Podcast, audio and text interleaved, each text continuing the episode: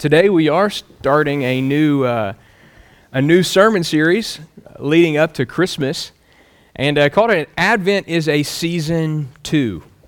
And today we're looking at this sermon called Advent is a Season to Prepare.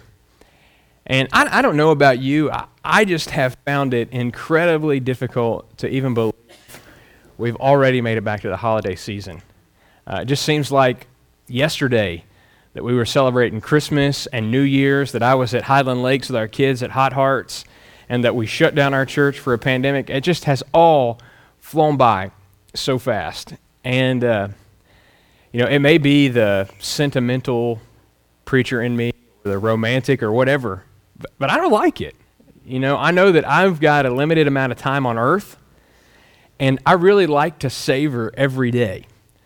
But this year has been so chaotic the days have just flown by. And so I told my family a couple weeks ago this Christmas, I want to go all out. I want to bake cookies. I want to watch a Christmas movie every day. I want to listen to Christmas songs. We set up the Christmas tree the week before Thanksgiving. We don't even care about conventions and rules. We're going all out this year, and it's my fault. I want to savor and cherish every gift God has given me my family, my church, my friends, I want to just soak up. And one of those gifts is the church season called Advent. You know, what it does is it, it forces us all to slow down. Don't hurry up and get to Christmas just yet. But join in with God's people of old in their waiting and their longing and their anticipating of the coming Messiah. And we'll get to December 25th soon enough. It'll be here like this. You know, the rest of the year has flown by. The last remaining weeks, they're going to fly by as well.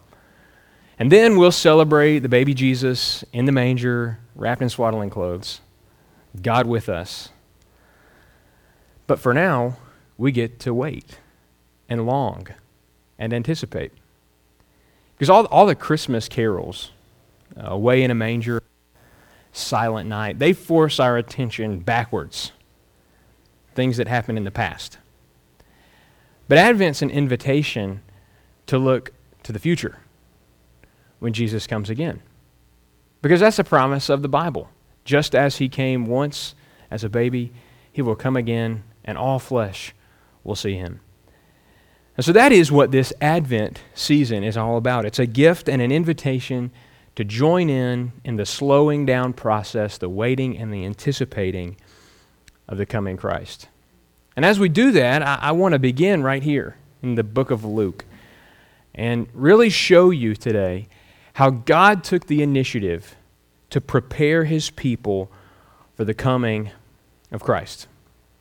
You know, most of his people were caught up in a formalism and religiosity, just dead rituals, and they were totally unprepared to receive Christ as he would come.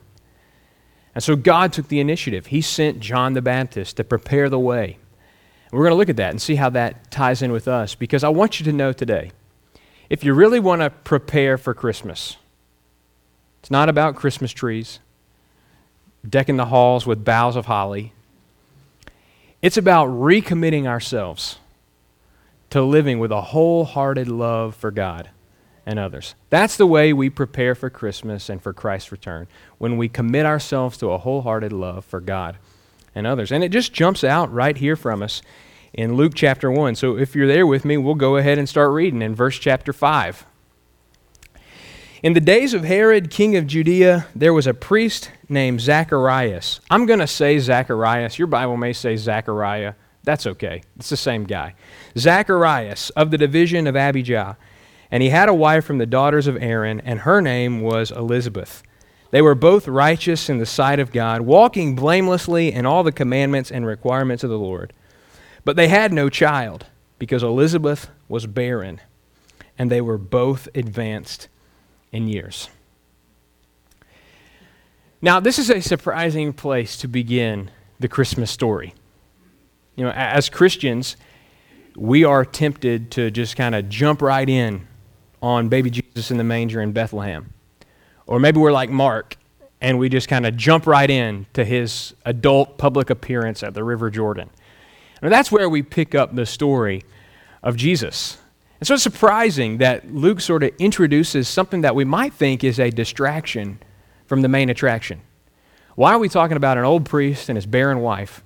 I want to hear the stories about Jesus. But here's the thing we know this, we sometimes forget it, but Jesus is born into a history that stretches back at this point already 4,000 years. He's the fulfillment of all kinds of promises. And so Luke says to old Theophilus, to whom he's writing, if you really want to know the story about Jesus and understand what his coming means, what it's all about, how it has relevance for each of our lives, you really got to see it within the bigger picture of what God has been doing with his people.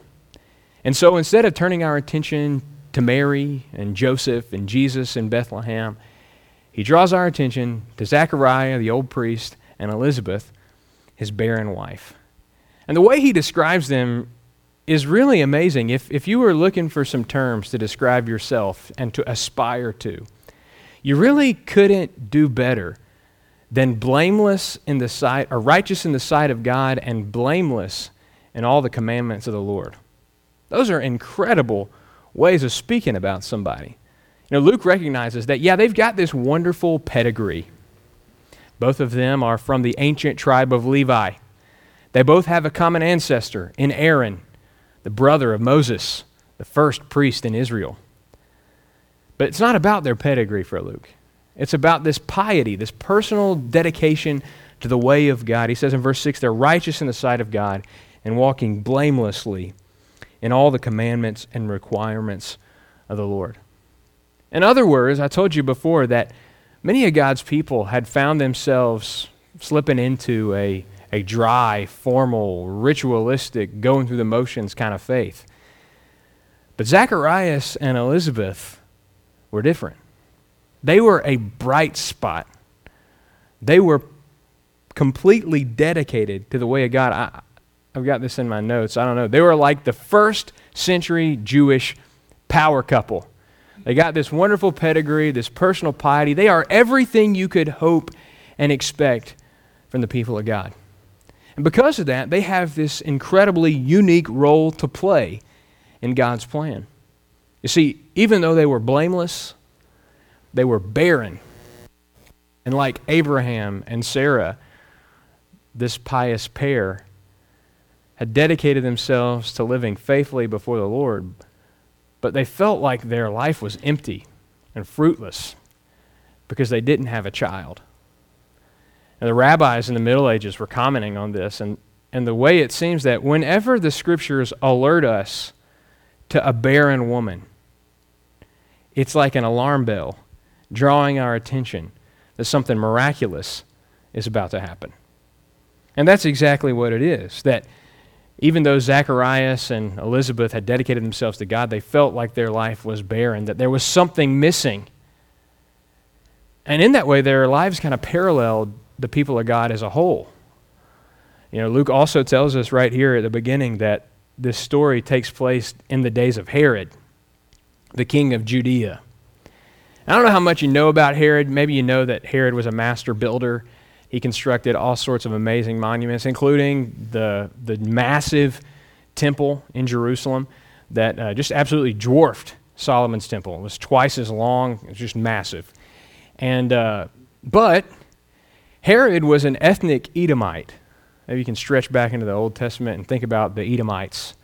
Uh, Herod was an ethnic Edomite, a convert to Judaism He'd essentially bought the crown from the Romans so that he could have his own little puppet kingdom in this semi autonomous region of Judea. And it goes without saying that an ethnic Edomite is not from the house of David. And a semi autonomous puppet kingdom of Judea is not the kingdom of Judah.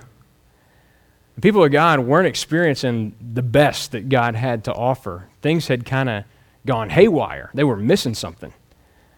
You know, the, the Old Testament books of Ezra and Nehemiah, they tell us that after the 70 years of exile in Babylon, that God brought his people back. They were permitted to return. And even though they were able to rebuild the temple and rebuild the walls, they wept at the sight of them because the majesty and the glory of God wasn't there. something was missing. You could bring the people out of exile, but you couldn't bring the exile out of the people. They were, they were left asking questions. I mean, the, the prophets had promised that after the exile, God would bring his people back, his glory would return, they'd live in this reestablished kingdom. But by the time Zacharias, Elizabeth are fretting over not having a child, it's been 400 years since any prophet spoken in Israel. It seemed like God's promises had just kind of been left unfulfilled, hanging out there in the balance. Because of that, they had sort of slipped in to the mindless monotony of religiosity empty ritual, and formalism. I mean, it's true, some continued to hold out hope for a coming Messiah, but most of them were aptly described by the prophet as Jesus says These people honor me with their lips, but their hearts are far from me. And so, as Luke begins the story of Jesus, he, he draws our attention to Zacharias and Elizabeth because they stick out like a sore thumb among a people unprepared spiritually. They are the bright spot among an unprepared people. And God has a special purpose for them because they had lived faithfully before Him, because they had walked blamelessly. Now they were getting involved in God's plan. And He was going to answer their prayers for a child. And so let's keep reading in verse 8. Now it happened that while he was performing his priestly service before God in the appointed order of his division, according to the custom of the priestly office, he was chosen by lot to enter the temple of the Lord and burn incense. And the whole multitude of the people were in prayer outside at the hour of the incense offering. And an angel of the Lord appeared to him, standing to the right of the altar of incense. Zacharias was troubled when he saw the angel, and fear gripped him. But the angel said to him, Do not be afraid, Zacharias, for your petition has been heard, and your wife Elizabeth will bear you a son, and you will give him the name John. You will have joy and gladness, and many will rejoice at his birth. Now, before we get to the wonderful promise of a coming child, I don't know, maybe did you get bogged down in all this language of as he was performing his priestly service according to the appointed order of his division, according to the priestly custom. I, I get turned around in some of those details. And as I started digging this week, my mind kind of exploded at how all these things come together in almost a historical bottleneck to say that Zacharias, at this point in history, there's maybe nobody more important on the face of the earth for God's plan than Zacharias. I'll tell you why. Uh, you, you, think about, okay, what's going on here? We know Zacharias is from the priestly family, a descendant of Aaron. Well, at the time, there were about 18, probably more than that, but 18,000 priests in Israel in the first century. Because there were so many, they had come up with a scheme to spread the work of temple worship around. And so, twice a year, each priest in Israel would leave his home. Zacharias lives in the hill country, wherever that is, Boerne or Fredericksburg or something. And he'd leave for a week, and he'd go to Jerusalem to do his part in making sure the temple functioned. Then he'd go home, and then six months later, he'd go back. And because there were so many priests and, and really so little work to be done around the temple, most of the tasks got appointed to a person by lot. And I don't know, you know, the, the Old Testament talks about the Urim and the Thummim, the dice that the priests would roll to get the Lord's will. I don't know if that's what they're doing, or if they take a number drawn out of a hat. Who knows? But most of the tasks that happened in the temple at this time were appointed to a specific priest by lot, by chance. And so one of these tasks was the daily offering of incense inside the sanctuary. See, most of the, the sacrifices and the offerings, there were two daily offerings morning offering, evening offering, which was a public sacrifice made on behalf of the people. That happened in the courtyard outside of the temple itself, where the altar, the sacrificial altar, was. But this offering of incense was different. It was within the temple. You go through the front doors, not into the Holy of Holies, the innermost room of the temple, but into the temple itself, into the sanctuary, the holy place. And there was a special golden altar that had fire underneath it that would warm up the top so that the incense that was laid upon it wouldn't just burn up real quick, but would slowly release its aroma and smell. And so it comes time, I think, probably in the afternoon. Um, the afternoon sacrifice and the prayer that was offered with the offering of incense was related to the salvation of Israel for the coming of the Messiah. And when it came time to draw lots for this, the old man, Zacharias, is chosen. And the crazy part about this is because there are 18,000 priests, the great privilege of entering into the temple and offering the offering of incense was so great. The privilege of it was so great that it was only allowed for a priest to do this once in his entire life. And so finally, after who knows, I mean, when you're talking about an aging person in the first century, he's old. Who knows how old he is, but he's waited his whole life for the number, for his number to be called. Zacharias, it's your chance. So here he is at the end of his life, get an opportunity to go into the temple and offer this incense. And so I imagine him leaving behind the crowd of worshipers out in the courtyard, basket of incense in his hand, entering into the temple, kind of like I do some Sunday mornings after our deacons come in at 6 to pray. They leave, and I stand up here and practice my sermon and just kind of look up at the stage and how beautiful all the construction is and just think, wow, what a privilege I have to serve the Lord here. And that's what Zacharias is doing, walking in the temple, overwhelmed that today he was tasked to offer the prayer on behalf of the people. So he'd come up to the altar and he'd sweep away the ashes that were left over from the last offering. And he would lay his incense on the altar. And then he would lay out on his face, prostrate before the Lord, and offer up a prayer on behalf of the people. And so there he is, laying there before the altar, offering up his prayer. The aroma of the incense slowly filling the room. Maybe smoke starts to envelop him. And he peeks up, looking around, pinching himself. And he's in the temple before the presence of the Lord. Privileged to offer a prayer on behalf of the people. And there's an angel. An angel. Like Isaiah before in Isaiah 6, he's in the temple, the same place, sees a vision of God on his throne, and there's an angel. Isaiah says, Woe is me. Zacharias is so afraid he can't even find words. I love the way Luke says it in the NASB. It says he's disturbed. Disturbed.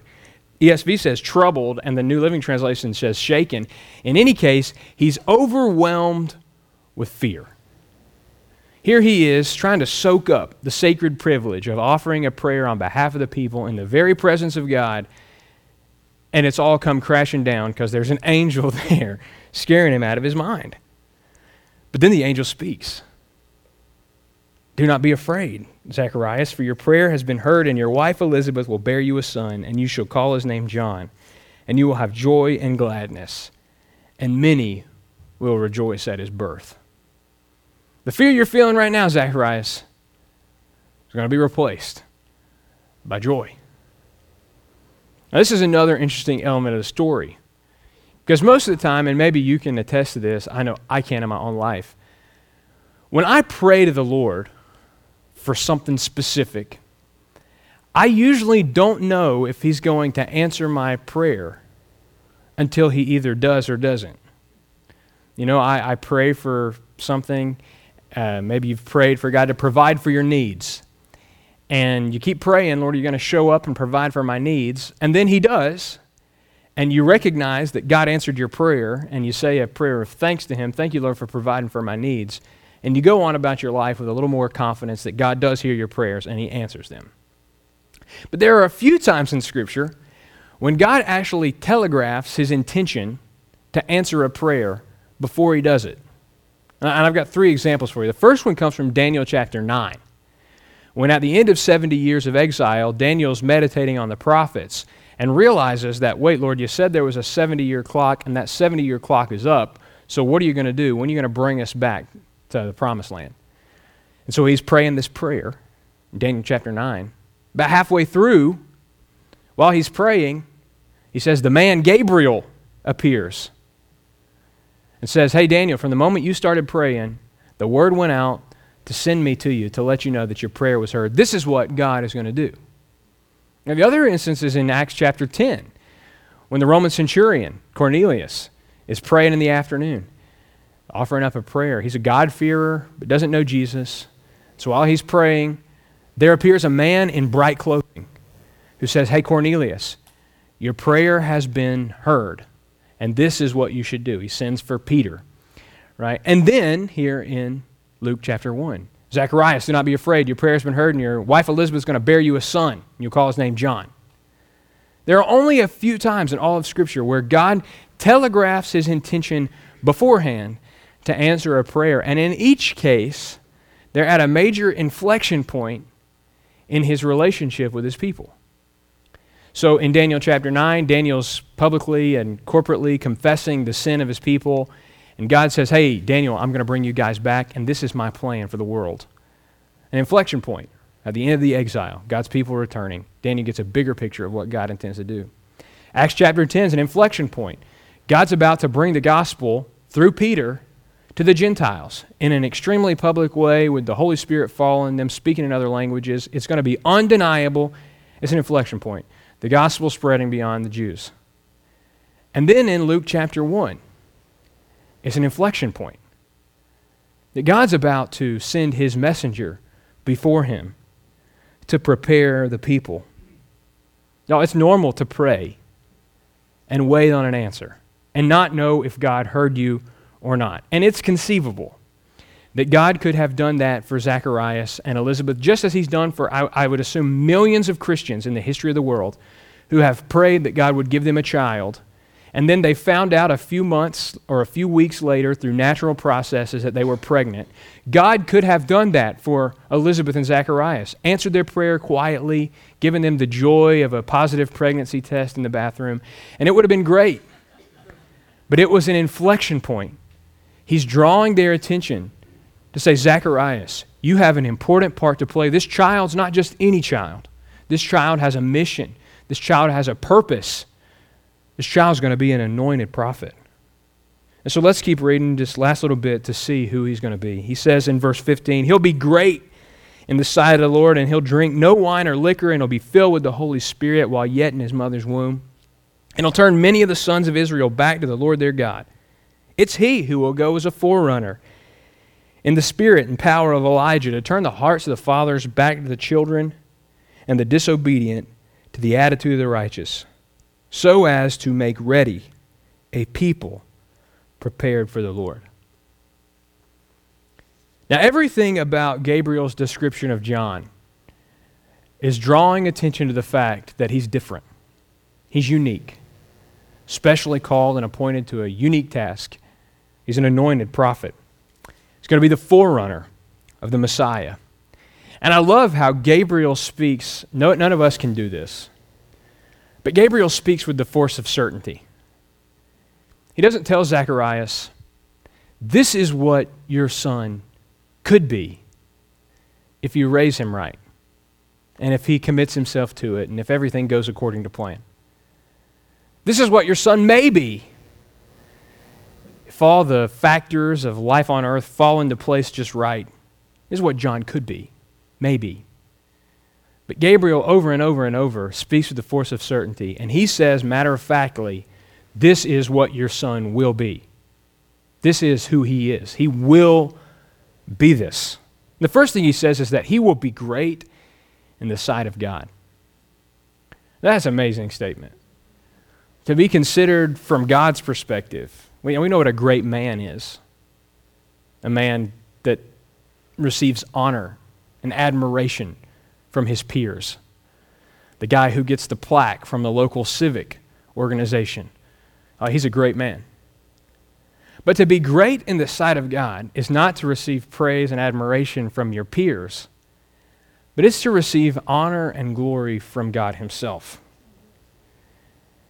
And Gabriel says John will be great in the sight of God, that God will bestow honor and glory on him. And I think it's because of his wholehearted, complete dedication to the task that God's given him and in his role in ushering in the new messianic kingdom. And I believe that because in Luke chapter 7, after this little miraculous baby grows up, starts preaching, making enemies, he ends up in a jail cell. And he sends some of his followers to this new guy, Jesus, to ask him if he's the Messiah or not. And Jesus speaks enigmatically, quoting from the prophet Isaiah, and sends John's disciples away. And as they're walking off, Jesus says in Luke 7 22, among those born of women, there's none greater than John. He will be great in the sight of God.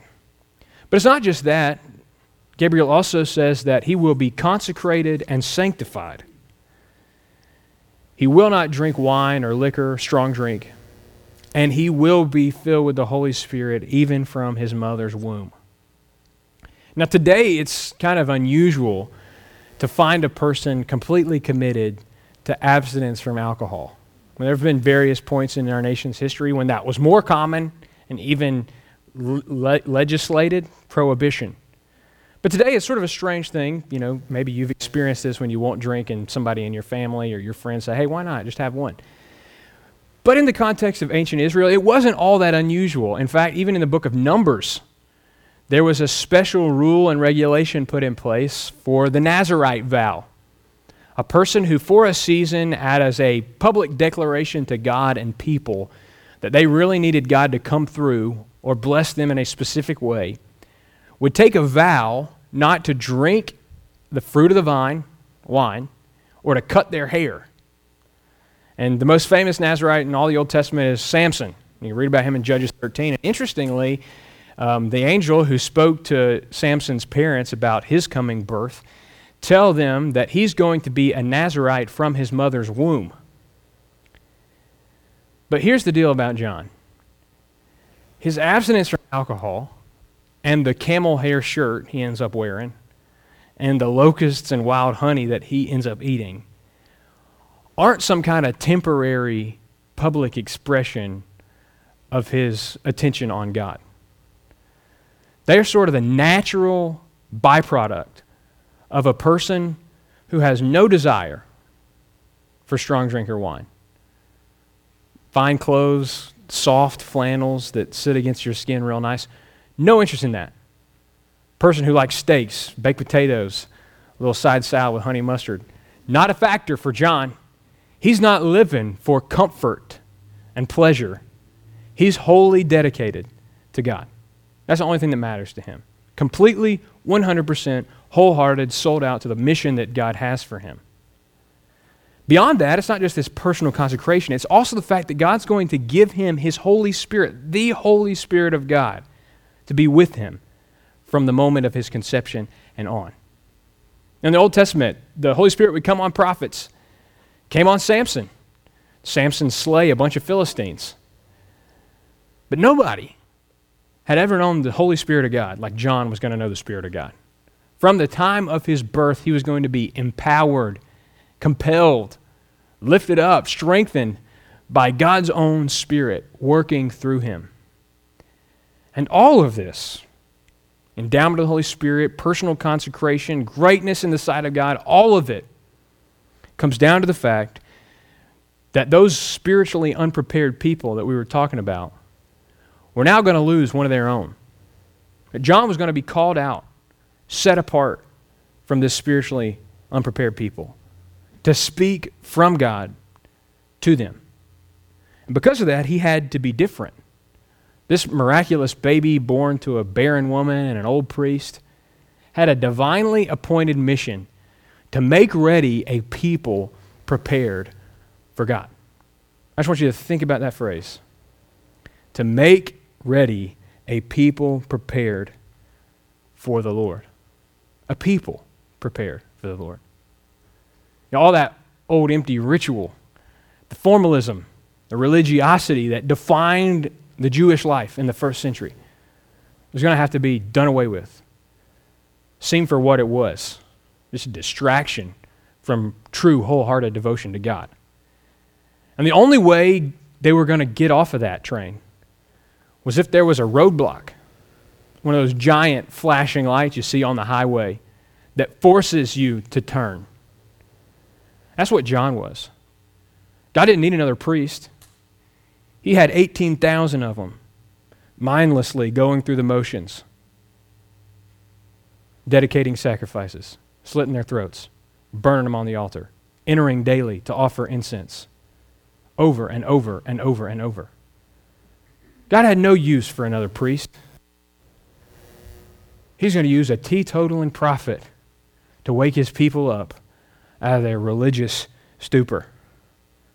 And Isaiah had seen this day come in Isaiah 40, verse 3. He says, Prepare in the desert a highway for our God. I like the way that the message puts it.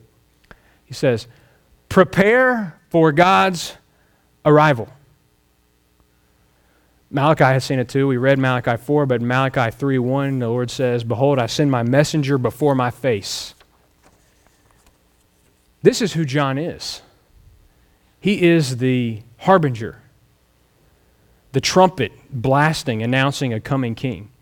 He's the herald who comes in and says, Ladies and gentlemen, please rise. Your king is here.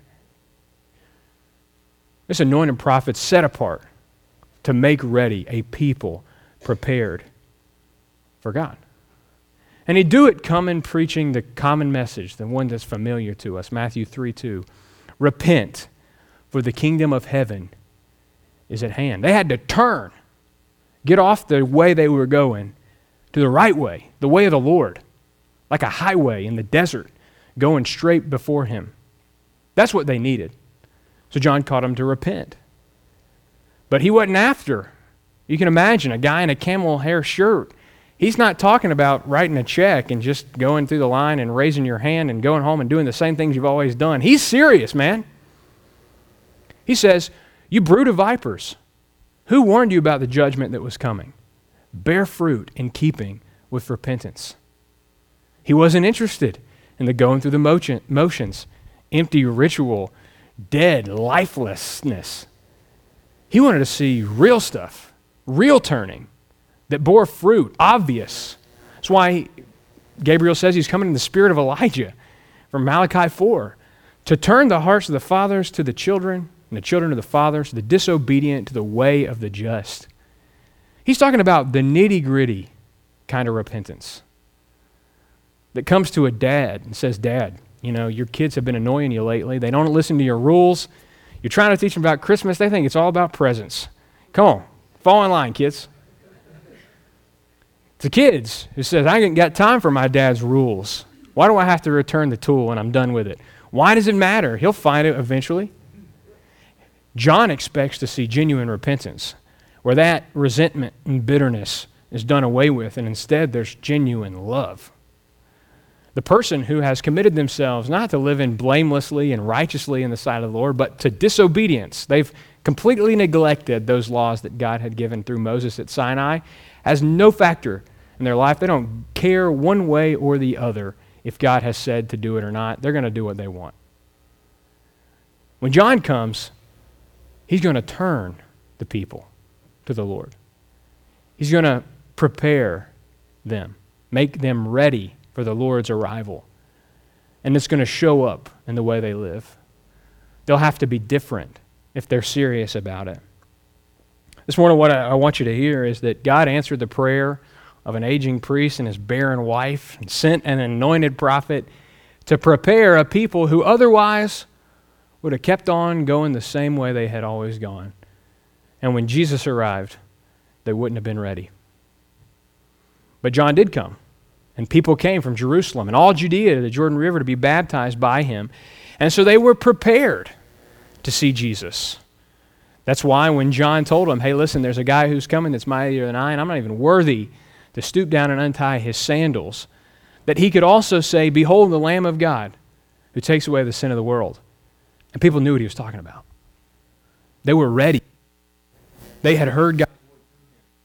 They had turned from their disobedience, from their religious going through the motions, dry formalism. They were hoping for Christ. But others weren't. You know, they still had their own ideas about messiahs and kingdoms. And when Jesus arrived, they were unprepared for the truth. And that's a sad, that's a sad reality. In fact, I think that's one thing that Advent forces on me the most is that for every faithful Jew who was prepared for Jesus' coming, there was a dozen or more who weren't. The most significant person who had from the beginning of the scriptures been promised. And like Hansel and Gretel's breadcrumbs, you could trace out a developing and growing sense of who and what he was going to be. The religious professionals could look him in the face and he'd say, You search the scriptures because you think that they contain the words of eternal life. But they testify to me. They were totally unprepared for him. And Advent's important because he says when he comes again, he's not going to be preceded by a wandering desert monk in a camel skin shirt. Instead, he's going to come like a thief in the night. He tells his disciples in Matthew 24 36, Of that day and hour no one knows, not even the angels like Gabriel of heaven, nor even the Son, but the Father alone. For the coming of the Son of Man will be just like the days of Noah. For as in those days before the flood, they were eating and drinking, marrying and giving in marriage, until the day that Noah went in the ark. And they did not understand until the flood came and took them all away. So will the coming of the Son of Man be. Then there will be two men in the field. One will be taken, one will be left. There will be two women grinding at the mill. One will be taken, one will be left. Therefore, be on the alert, for you do not know which day your Lord is coming. But be sure of this that if the head of the house had known at what time of the night the thief was coming, he would have been on the alert and wouldn't have allowed him to come into the house and take his stuff. For this reason, you also must be ready, for the Son of Man is coming at an hour when you do not think he will. Who then is the faithful slave whom his master put in charge of his household to give them their food at the proper time. Blessed is that slave whom his master, master finds so doing when he comes. And break it down for you real quick. John came like a trumpet blast, saying, Get ready, the king's about to be here. But it's not going to be the same when Jesus comes back. He'll come quietly people in Noah's day laughed at him. Said, It doesn't rain. What is that stuff? Maybe they're from Luling, Texas. I don't know. What's rain? But they knew when the floodwaters were rising and God had shut Noah in the ark, there was no hope of escape for them. In that moment, they realized how foolish they had been, how unprepared they were for the cataclysmic judgment that God was pouring out on his creation. And Jesus says it'll be the same way when he comes back. Quietly, like the thief in the night, he'll arrive and he'll execute his judgment. Therefore, he tells us, us, the spiritually prepared, to be on the alert and to be ready. And so, this season of Advent warns us against slipping into the stupor, the rituals, of decking the halls and singing the carols and hearing the sermons and reading the stories, but never allowing our hearts to be drawn in to who Jesus really is. Listen, if you want to prepare for Christmas, this is the perfect time to come back to the basics.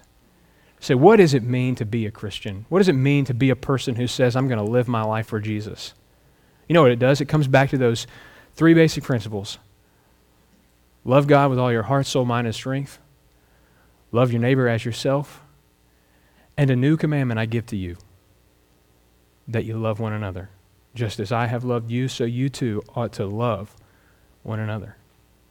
A person who dedicates themselves to that 100% wholeheartedly to the love of God and to neighbor will be spiritually prepared not just to receive Christmas as the wonderful gift it is, but to receive the King when he returns.